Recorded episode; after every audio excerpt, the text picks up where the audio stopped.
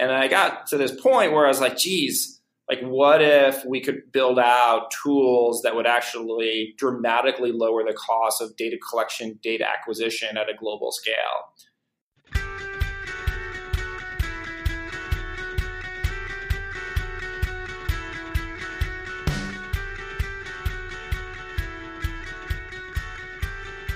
Hi, my name is Daniel, and welcome to the Mapscaping Podcast. This is a podcast about companies and individuals that are doing incredible things in the geospatial world. Today I'm talking to Ariel. Ariel is the founder of Hivemapper. Hive Mapper is a system which lets you upload video footage to the cloud, which is then automatically processed into usable geographic data. It has a whole bunch of uses. It's a really interesting technology and it is definitely scalable. I hope you enjoy the interview.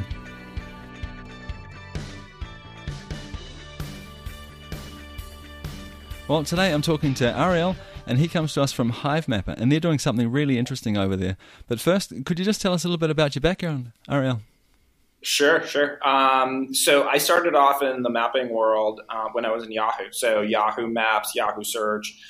Um, we looked up and realized that about 20 to 35% of our queries were all local mapping address related. And so there was a very, very strong push to dramatically improve um, all of the mapping local related queries for Yahoo search. And so I got very deeply involved and fell in love with with local and maps from that entire process about geez now like more than 10 years ago um, and what i started to realize was just how inordinately expensive it was to create maps to create local information but more importantly to create it fresh uh, and maintain the, the freshness associated with this data at a global scale. And um, you know, frankly, I, I, would go to the Yahoo exec team and start to make these pitches for, hey, we need to invest, and we need to invest in massive amounts of data. And I continuously got knocked down. It was just like the types of prices that we were talking about and the types of costs was frankly just too much for them to stomach, and that was just deeply frustrating because I could see how much some of our competitors like Google were investing in this. And I got to this point where I was like, geez, like what if we could build out tools that would actually dramatically lower the cost of data collection, data acquisition at a global scale? And so it was just around that time that the iPhone and the Android got going. And I said, well, why don't we turn all of these devices that people now have that have cameras, that have great input mechanisms, as basically this like mobile smartphone army of data collectors and financially incentivize them to go around and update maps and update this information for us. And rather than do it at Yahoo, I started a company called GigWalk to do exactly that. And we very quickly signed up most of the major mapping companies um, that they would put in what they ref- what we refer to as little gigs. You know, pay pay somebody two bucks to verify whether or not the stop sign had been updated. Pay somebody three dollars to go in this neighborhood and update all the one way streets. And this was about 2010, and we very quickly like started to grow hundreds of thousands of gigs in the system. All these kind of people doing these gigs, collecting this data and that business started to at some point kind of hit a wall frankly where just like the number of customers that we would have globally was relatively small. And so we then expanded out to other verticals and it kind of grew from there. Um, but at a certain point i was like hmm you know what? I, I think there's a maybe fundamentally a, an, an even better approach to solving this problem of how do you create maps and refresh them at scale and so that's when we started Hivemapper. And so Hivemapper is takes video, ultimately lidar, can automatically build maps from any moving video camera. Uh, and builds those maps in three dimension. But more importantly, in addition to just building the maps, it tells you what's changed. So it tells you there's no longer a street sign here. This building has been destroyed and there's a new construction project and that construction project is now um, has a new building there at 30 feet tall. Um, it can tell you the terrain has changed.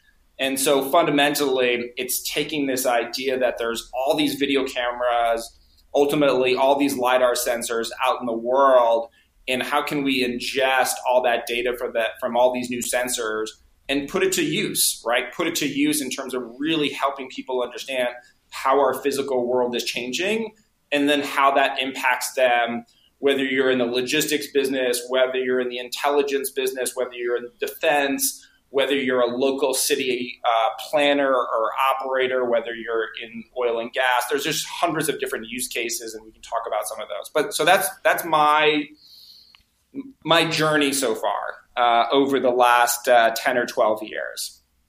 It sounds really impressive. It sounds like a, um, that gig. What was it? Gig work? You you called it? Uh, gig walk. So you would walk, walk, to gig. Yeah, yeah.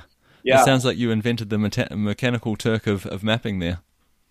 Yes, yes, it was, it was like kind of the mobile mechanical Turk that we we definitely got. Um, you know, when we were explaining to people, if you knew what mechanical Turk was, it was like, oh, okay, so you guys like the mobile version of that, and so I think that was like a pretty good kind of pivot for people from a minds frame perspective. Yeah, and, and like if we could just um, go back into that just for a second there, the problem with that was that you couldn't. There was limited number of people interested in that kind of data, or was it hard to uh, have enough people to update the data, and that's why you moved on to, vid- to video, to other sources?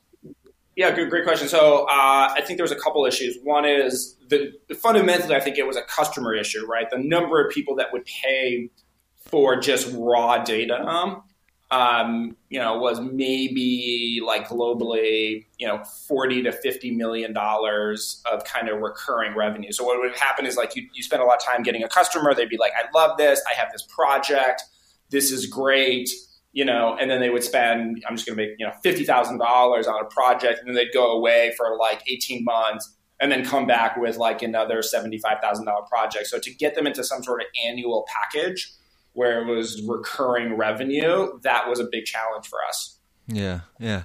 So, so then you moved on to Hivemapper, and you talked about using cameras, video cameras especially, as, and you talked about using um, cell phones as well. Or I might be mixing the two things up there, but anyway, video cameras was a huge input to Hivemapper.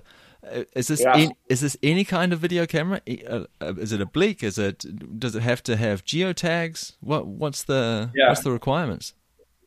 Yeah, so so um, we started off with cameras from drones initially. So that was like the very very first version of Hivemapper, which was you know drones kind of have this nice perspective on the Earth. Um, you can orient their camera looking down.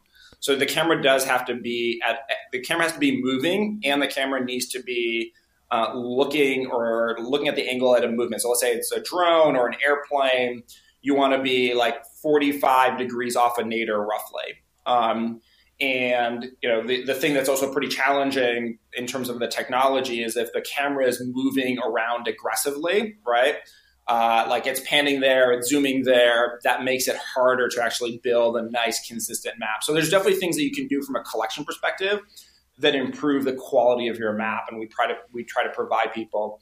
But we've also seen situations where somebody uploads a video, it's a longish video, like 20, 30 minutes. And of that, there's maybe only five minutes that are actually mappable. So we are able to like automatically determine of that 25 minute video, here's the five minutes that are actually like high quality map. And then we just kind of discard the other 20 minutes. As drones, like the the technology around drone mapping is improving day to day. Uh, I would imagine, and I'm assuming I'm not that there must be some sort of standards involved now. That there are some international standards. Hey, when when you shoot data from a drone, then it comes in this format. It has this standard. Are all these things are they helping you, or are they sort of divergent? Is everybody making their own standards, their own formats, their own sort of technology for drone mapping? Um, yeah, so the, those standards definitely help. There's no doubt about that. That you know the metadata that comes with a video, for example. So um, you know whether you're flying a drone at 15,000 feet, or flying an airplane, or flying a commercial drone at 400 feet, there are a set of standards in terms of the metadata that's coming off of those drones, or more importantly, coming off of those video cameras. And so we're able to ingest the video and then also extract out all of the metadata that comes with that video. And that's very helpful in terms of just orienting Hivemapper to, oh, okay, this was captured, you know, at this part of San Francisco at this time of day, and you know, this was the kind of camera that was being used. And so, all of that metadata is definitely extremely valuable and extremely useful in terms of assisting our technology to build a high quality map. So, yeah, no doubt about that. Um, I would say that the fundamentally the problem with the commercial drone industry right now is that you can only fly these things for 15, 20, 30 minutes at best. Um, and that's just not, you're not going to build a very significant map. So what you have is this problem of like somebody flying a drone in 15, 20 minutes, and then it's like, ah, geez, I got to bring it back down, swap the battery, you know, and then do that entire thing again. And so what we've seen is, is that in terms of actually building maps and doing that at scale, things like higher flying drones that obviously the military and intelligence operations use, as well as airplanes, just can cover a ton more ground and oftentimes do that even more cost effectively than a commercial drone just because of the limited flight time that those things have today. And those um, the higher flying vehicles, they're still providing the same resolution or better, maybe.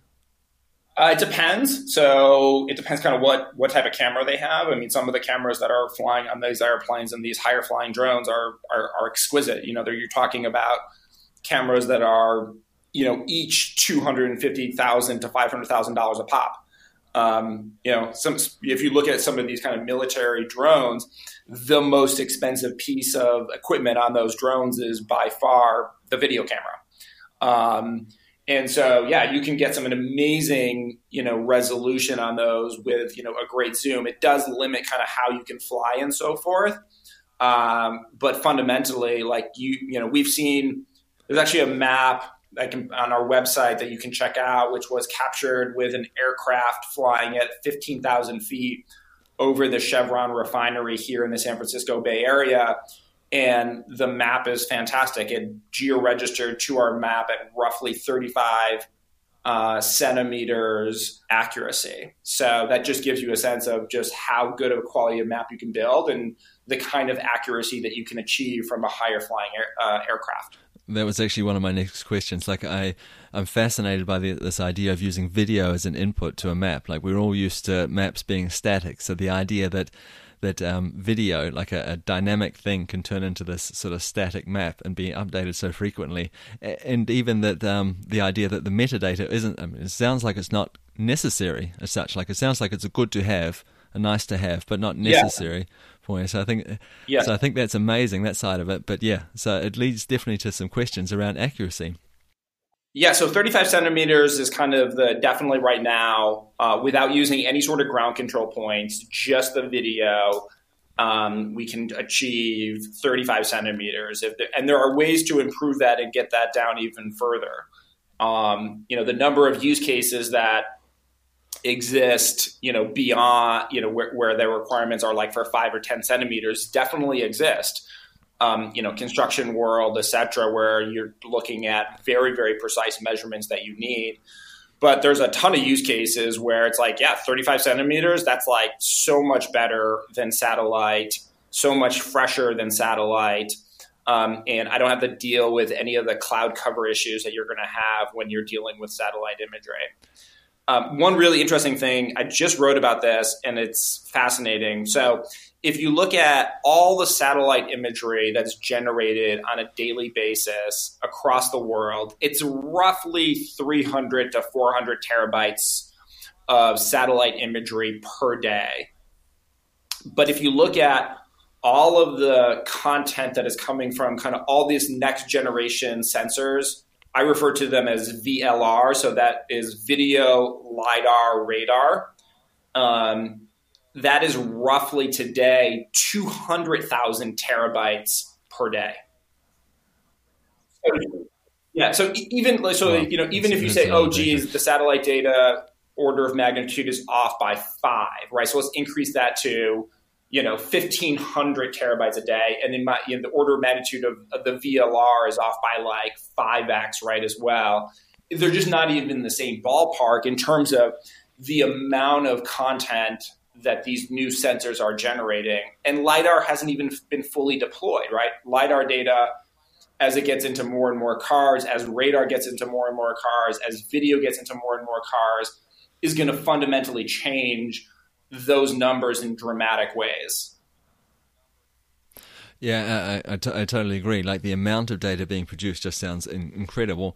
But I guess it it also what do we do with that data? Like today, remember five years ago we all ran around talking about big data and how it was going to change the world, and then most organizations found out they were just drowned in data. They collected everything they could and ended up drowning in it and couldn't do anything with it. So it's but it sounds like you've found a way of fixing that. Yeah. So I'm assuming this process is relatively automatic. I have a drone flying around, or I have a, a video that I want to get to you guys somehow. How do I do that? Do I send it to you, or can I upload it somewhere? And then, then what's the process after that in terms of before uh, until I can see it on a map? Yeah. Yeah. So great question. So. Um, you know, the simple way is you just drag and drop those video files into HiveMapper. So you go to hivemapper.com, you just upload, you go upload videos, you know, kind of very similar to Dropbox. You take the, all the video files that you want. You know, if there's attached metadata files, you put those in there as well, and then you just hit upload and then you go.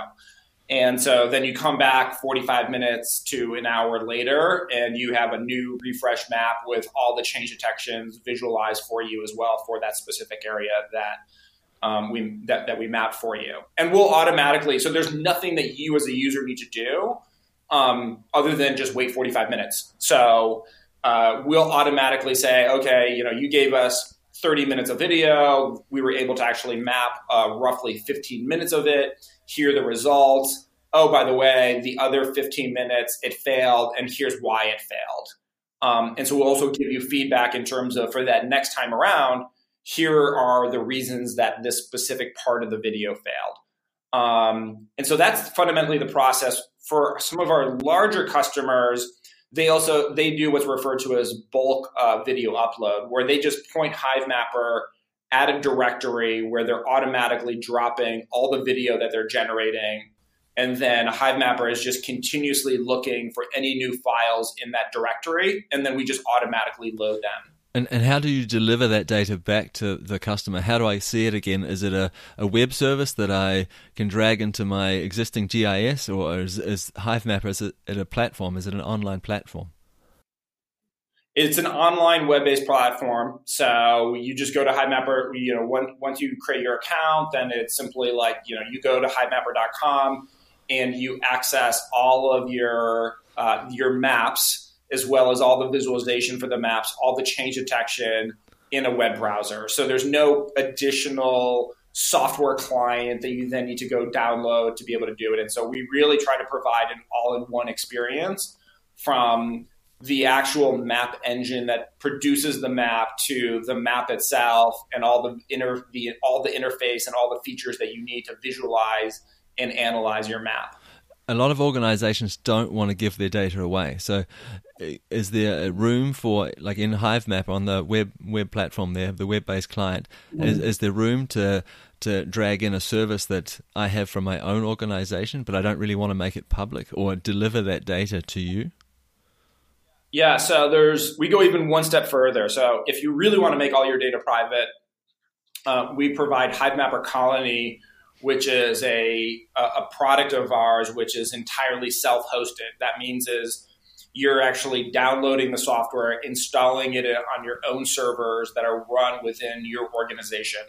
So if you're extremely sensitive to uh, this video, this map data that I'm generating is so proprietary, um, so classified that nobody else can see it um, and then you can run HiveMapper entirely disconnected from the internet. And so that's HiveMapper Colony. If you can use uh, a cloud based product, a SaaS based product, then you can upload your video, like we were describing before, use HiveMapper in a totally private context. So that would be akin to saying, like, hey, I'm going to sign up for Salesforce you know, and put all my software, you know, put all my customers and leads and opportunities and contacts into Salesforce, obviously no other business is going to have access to that other than you. Um, and so that works very similarly with our cloud based product. Um, and then the third option is like, hey, you know, I am the state of California offices of emergency services, and it's actually really helpful as I create this maps to educate the citizens of California on what's happening um, as I'm fighting these fires, as I'm dealing with mudslides in Santa Barbara, I'm mapping and I'm learning about what's happening in these cities and how these cities are being impacted by these natural disasters.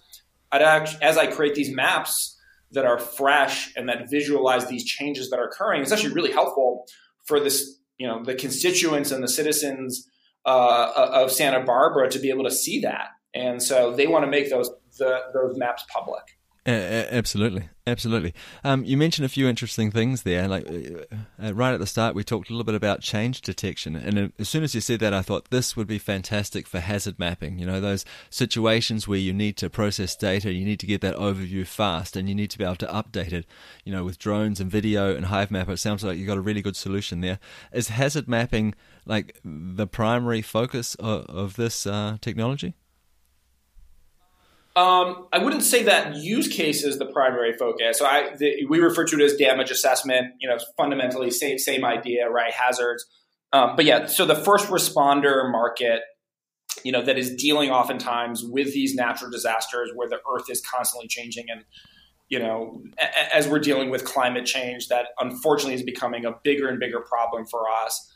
Um, and so, absolutely, the ability to understand if I'm fighting a fire, if I'm dealing with mudslides or an earthquake, and I'm a first responder, I got to understand very, very quickly the extent of the damages because once I understand the extent of the damages, then I can make resource allocation decisions, right? Or I can like request more budget for ac- actually dealing with that. But I got to know is there 100 residential parcels that have been entirely damaged, or are there 500? Um, and today, that process of collecting and verifying that information and then being able to go to the governor or the president or whoever and saying, I need an additional billion dollars because here's the extent of the damage, you need data to stand on. Um, you can't just like make these numbers up and request budget against that. So, getting that information quickly and making sure that it's accurate information is critical to making those budget requests to deal with these hazards and these natural disasters. And so that's really where Hivemapper comes in and helps. Um, that that's that's for starters. And then the second part of it is okay. Now I got the money, I got the resource to deal with this problem. Where do I put them? Right? Um, is that road to that piece of critical infrastructure? Is that road still accessible, or has it been damaged? Um, all my critical infrastructure. What is the extent of the damage? You know, being you know, showing somebody an image of a before and after, and then saying, "Hey, go figure out whether or not there's any damages." Very, very, very time consuming. And so there's a ways now that we can automate that, where we can automatically discover the changes and really help these analysts and these people who are looking for this to hone in on where are the real problems, rather than just saying, you know, go here's a map of the before and here's the map of the after. Figure it out. Yeah, absolutely. I mean, those sounds like um, all sound like really, really good use cases for, for a technology like this. What about some of the other use cases that you mentioned? You, you said that maybe this wasn't the primary focus of, of Hivemapper? Um, so I think in the defense world, I think that's where, the, you know, frankly, was not the initial focus of Hivemapper, but they came knocking on our doors and said, listen, you know, we are huge. Um, a, we have a ton of video, right? And so we have aircraft that are flying around, we have drones that are flying around, and we don't use this video very well today, right? And so how can we actually make better decisions, you know, separate good guys from bad guys, um, and do that in a much more efficient way and a much more precise way, right? We don't want to hurt the good guys. We want to just like focus in on the bad guys here. How can we do that and do that faster and more efficiently and more safely?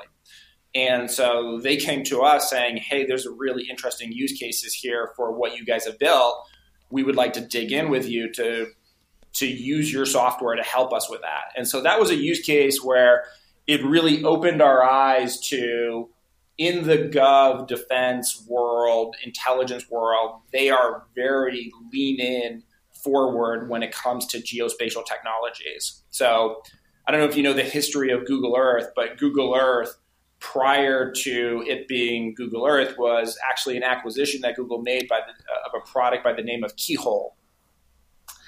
And Keyhole was, you know, kind of the, the well, it is what, what Google Earth is today, Um, but many of its early customers were in kind of the gov intelligence world. You know, was used pretty heavily around the uh, Afghanistan war and the Iraq war to really help them visualize kind of what was happening. Um, and so it's a great example of kind of this new technology that ultimately found kind of a very large vertical for itself in the gov and vertical in the gov and kind of intelligence world. I do actually remember that. I remember, uh, wasn't that where KML came from, the keyhole markup language, or something like that? It, it, Exactly. When you're talking there, I wondered too if something like this couldn't be very useful in terms of making machine maps for machines, base maps for autonomous yeah. vehicles. I mean, if you're talking change detection, in my mind anyway, autonomous vehicles will have some kind of base map that they navigate after, and then they'll of course have their own sort of navigation systems and make decisions on the fly. But having that base map would really speed up the um, the process, I think.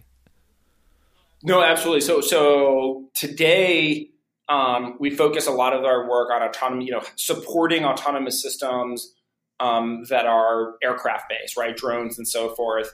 Um, that's kind of version one of it, and the reason for that is because currently HiveMapper um, builds maps at roughly 30 centimeters absolute accuracy. Um, and so that is by far, you know, more than enough for the world of autonomous aircraft. Um, in the world of ground based vehicles, we would need to dramatically improve our absolute accuracy and get it down to you know sub five centimeters to be very very relevant in that world. Um, and there's, so there's additional products and technologies that we would have to do to support autonomous vehicles. Um, it hasn't been a focus of ours, frankly, uh, for a lot of reasons. One is there's a ton of people who are trying to crack that market.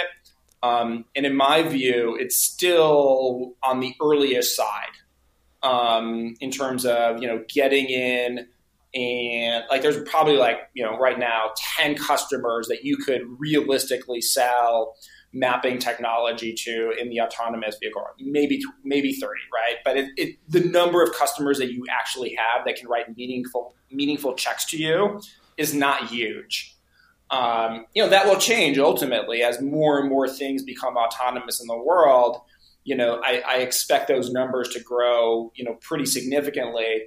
But as of right now, I think like we're very much focused on business organizations who need require fresh geospatial data, and so those exist, you know, across you know local cities, states, federal governments, oil and gas, you know, real estate, construction. There's just like a ton of verticals that can leverage this data. Um, which gets me to another point, which is I think like we as an industry haven't done a great job in, uh, in terms of serving business users, professional users. Like if you go into most organizations today that use a tool like Esri, there's like, okay, here's my GIS people.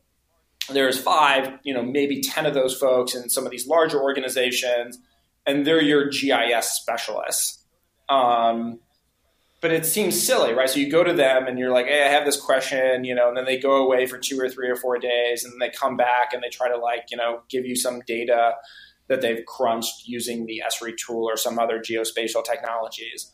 That just seems crazy to me because the amount of data that exists out there that's geospatial in nature that these users could have access to that they could leverage on a daily basis is tremendous. And so the idea that there's this gatekeeper of these like GIS specialist folks that need to kind of divvy out the data to individual users seems like a huge missed opportunity for us as an industry. Um, like today, if I want marketing analytics, you know, whether I'm in sales or business operations, or I, I can, you know, there's plenty of SaaS based tools out there that will tell me and give me a good understanding of what's happening with our marketing analytics. Um, I don't have to go to a specialist to get all this data. So we want to break down, help break down some of these walls to just make this data more accessible to more people within these organizations.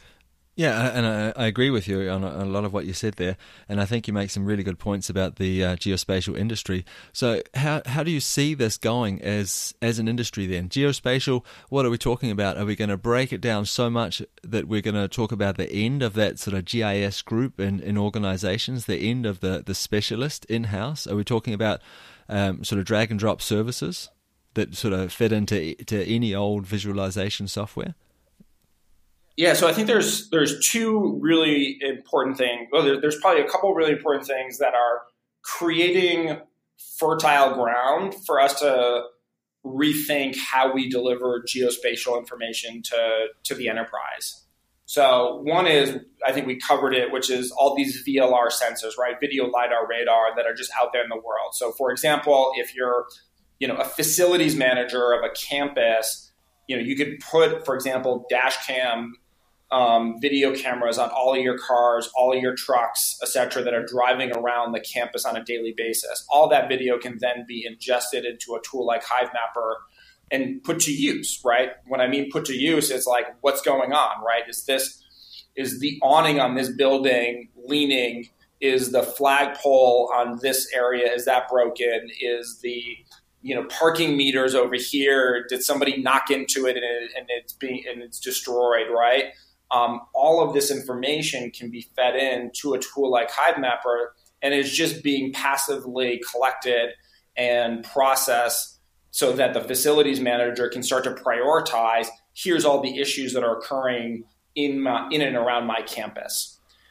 But here's the thing I think the other thing is, is that users don't need pretty maps. And you know, pretty maps, I think we've gotten as an industry addicted to pretty maps and pretty maps are awesome, right? We all love staring at them, but we all love staring at them for like five minutes, if that, right? We're like, oh my God, that's beautiful. That's gorgeous. It's eye candy.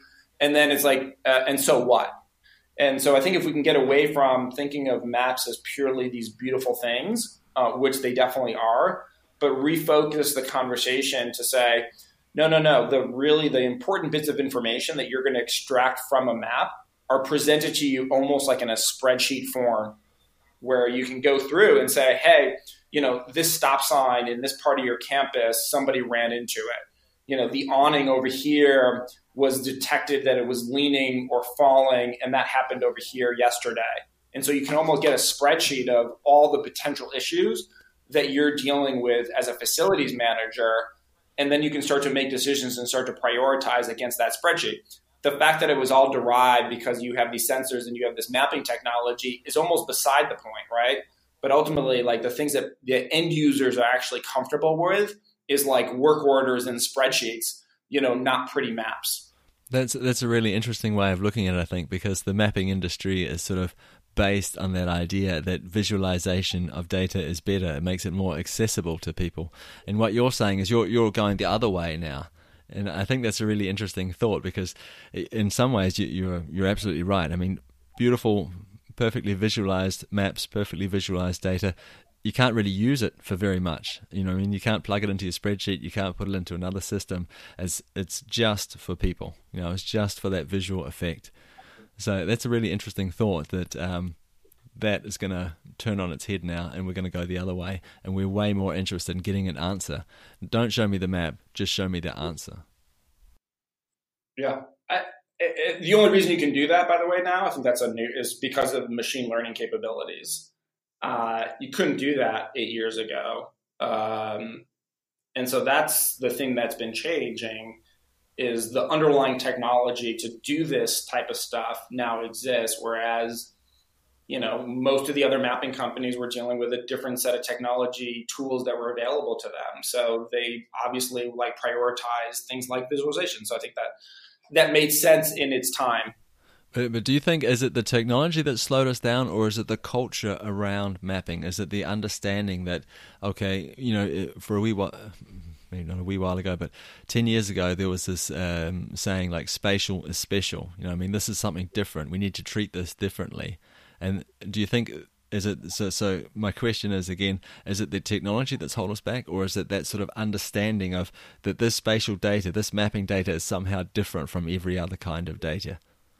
I, I definitely think it's it's a um, you know maps were always like even when they were in their physical form, these things that you opened up and that you looked at, right? And so and, and they were very you know, and some of those physical maps are incredibly gorgeous and so I think that was the starting point for maps. Um, and then it carried over into the digital world, and we just made those maps you know, even prettier. You know, we made them, you know, they have all these graphics on them with things moving. And so it's like it created that ooh and that ah moment.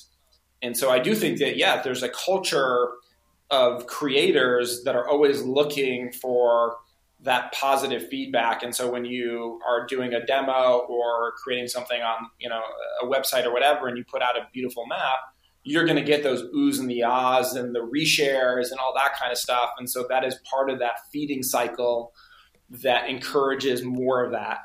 Um, so I do think culturally it's going to take, you know, forces take a step back and be like, well, maybe that's not actually the most useful thing as we start to think about getting this data into the hands of not, you know, 10% of enterprise users, but in the hands of 75% of enterprise users and that to get you know from 10% to 75% of enterprise users is going to require us to take a different approach and a, and, and, a and so I don't think we can continue to do the same thing over and over. Uh, and we've probably like beaten that horse to death in terms of you know pretty visualizations.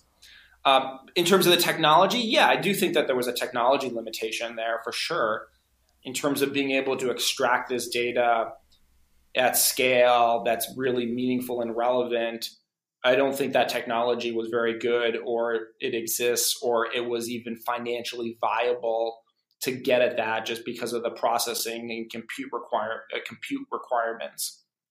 So yeah, I do think there was also a technology limitation there for sure. If we could just stay on the subject of that sort of um, the GIS gatekeeper just for a second. Um, if I was going to university now, really interested in geography, GIS, and, and wanted to go down that path, what kind of advice would you give me? I would I would actually go down the path of so I think there's two parts of this. I would get deep into things like machine learning um, and machine vision technology. So very computer science heavy um, focused. And then the other part of it is design um, and design thinking, um, because this goes back to trying to get us out of just thinking of maps as pure visualizations and starting to think of them as almost something else. Um, and I think if we can force the younger generation to kind of rethink even the core metaphors or underlying objects of what constitutes a map, I think we're going to be able to push mapping technology further and further ahead. And so those are the two dis- disciplines that I would focus on. And you know, depending upon your personality, you may lean towards one more versus the other. But I think both of those things are required to really build um, the next generation of, of mapping and geospatial products. Uh, thanks very much for your thoughts on that. By the way, I really appreciate that. It's uh, always interesting to hear other people's opinions. And I have to admit, I, I agree. I think if we're going to do this at scale, it, we're not just going to be able to sit and you know choose the tools one by one in in Esri, for example, in ArcGIS. That that's not going to happen. We need something else. If we could just come back to this idea of data yeah. collection again, if that's yeah, right with you, yeah. I find that like I'm, I'm really fascinated by the the idea of using video. Um, but we also talked about using lidar. We talked about using radar. Yeah. Now, in the last few years, we've seen an incredible leap forward in terms of what a camera, even on a cell phone, can do. And I'm assuming, in yeah. terms of what drone cameras can do now, like I'm assuming that technology is is moving even faster. Are we going to get to the yeah. point in terms of mapping, the kind of mapping that you're doing, and the kind of mapping we're going to need to do at scale if this is going to work, where we're just going to jump right over lidar and radar, where they're not going to be used anymore? Are they going to be seen as an old mapping technology soon? That's a good question. Um, it depends who you ask. so, the advantage of, of, video cameras is that they're ubiquitous. Um, you know, they have the color. So, I, I, just got a new car and it has like this amazing front facing and back facing camera. And I'm, I'm just curious. I fundamentally just don't know yet, like where all that video goes. Is it destroyed? Is it sent back to the car manufacturer? Um, but that video that exists on my car is extraordinarily valuable. Um, and so, you know, being able to ingest all that and build maps from that would be extraordinarily useful. So, but getting to your question of, no, I don't think that um, LiDAR is going, I don't think we're going to skip over LiDAR is the short answer. I think LiDAR is going to get cheaper. I think it's going to get, um, you know, deployed into millions upon millions of cars. That seems pretty inevitable to me. Um, and there's advantages of lidar over over camera Um, you know, I think it, it, it, operates in, in many different kinds of environments. The precision and the accuracy of it today, at least, is significant. Um, you know, it can cut through vegetation, unlike a car. So if you're dealing with, you know, roads or, you know, even collecting from above and you're in very dense vegetation areas, um, the technology as it exists today for a video camera is just not going to be as effective as building maps from LiDAR. So there's a lot of advantages of LiDAR where I don't think we're going to skip over that in any time soon. I tend to agree. I, I, I, think anyway, in terms of data collection, the future is like multi-channel. I don't think it's it's just one thing. I think people are going to have to focus more and more on all the different available channels in terms of data collection. So, and then for me anyway, the question becomes more: how can we make them work together? Yeah, no, uh, that, that's exactly it. And like, so we like anytime you upload a video to Hivemapper, just going back to the whole like how does Hivemapper work thing, you upload video we are automatically pulling in all available LiDAR that we have for that area because we want to combine the maps that we create from the video with existing LiDAR that we already have for that specific area. And by the way, there's been a ton of LiDAR collections, you know, throughout the US, throughout Europe, throughout many parts of the world. This this LiDAR data exists. We've aggregated a ton, ton of it such that we can combine LiDAR data with your video uh, or, or with the maps that you generate from your videos into one single map. And so I, I agree. Like there, there, it, it's never going to be an either or. From a customer perspective, that's not what you want. From a customer perspective, it's like if there's great lidar data there, then and it's going to help me get to a faster, better answer. Great, use it. Right? If there's great radar data there, great, use it. Um, so I just don't think the customer is is religious about this stuff. They're just like, I need a freaking answer to my question. Yeah, I completely agree. And I can't imagine them caring. They're like, just give me the best answer. Thank you. Don't bore me with the details. Just do the thing. Mm-hmm. Yeah, I remember. Yeah, I, I, remember talking to this one customer, and he's like, you know, he, it was so clear to him that he just did not care at all about like how the technology worked, and I was like, it was somewhat refreshing because like we're as mapping technologists, designers, we think about this stuff all day long, but from from his perspective, he had like 15 minutes to talk to me and he's like, "Here's what I need. I don't care. Just go get it." Right? fair enough. Like, why bog yourself down in the details? That's fair enough. And yeah. and the thing is, I guess people are paying you. They're you know, go be the expert, do the thing, give me the right, give exactly. me the answer. I know that we're we're coming to the end of our time together. Um, just before we, we say goodbye, can you tell me what, what is the future of Hivemapper? We talked about a lot of things around the geospatial industry, but if yeah. we go go back to Hivemapper like specifically, wh- where are you going to be in two years or five years? What are we going to see from you guys? Yeah, so going back to that transition from satellite imagery to these VLR sensors, we're at the very, very beginning of that. You know, to to steal a line from Jeff Bezos, like it definitely feels like very much like day one, and I can say that with a straight face, on like like e-commerce or something like that, right? Um, yeah, it feels very much like day one. And I think what we've seen is is that over the last, if I would have started this company, um, you know, five years ago, like it would have been super, super slow in the early days. And that now we're seeing that it's picking up. And the reason that it's picking up is because all of this data that exists on video cameras, on this LiDAR data, is looking for a home. Today it's not used. And the customers are like, I collected this data I know there's better uses for it. You know, if you show up and you show them the uses for this data that oftentimes they've already have already collected or are collecting, that's a win. That's a big win for them. But you do need to match them and spend the time and show them like here's how all this data that you already have or are collecting can actually be useful in the context of a map, but more importantly, with answers to your specific information. So, where do we want to be in two, three, four, five years from now? Is you know we want to be in a situation where we are the predominant place where all of this data goes and where you know tens of thousands of organizations are getting answers to their questions on a daily basis and running their cities better running their organizations better as a result of getting all this data fresh delivered to them on an hourly if not 20 minute basis Amazing. Sounds like a bright future. Hey, um, yeah. j- just before we say goodbye, where can we go to, to learn more about you? Uh, head over to hivemapper.com. So Hive as in a beehive. Uh, and then Mapper, hivemapper.com. And there's a ton of stuff out there, a ton of blogs. Contact us if you have questions. We'd love to hear from folks out there in terms of things that they're doing in this world. Fantastic. And, and I'll be sure and link all that up in the show notes so people can find you from there. Ariel, thank, thank you. you so much for coming along today and talking to me. I really appreciate it. Appreciate it.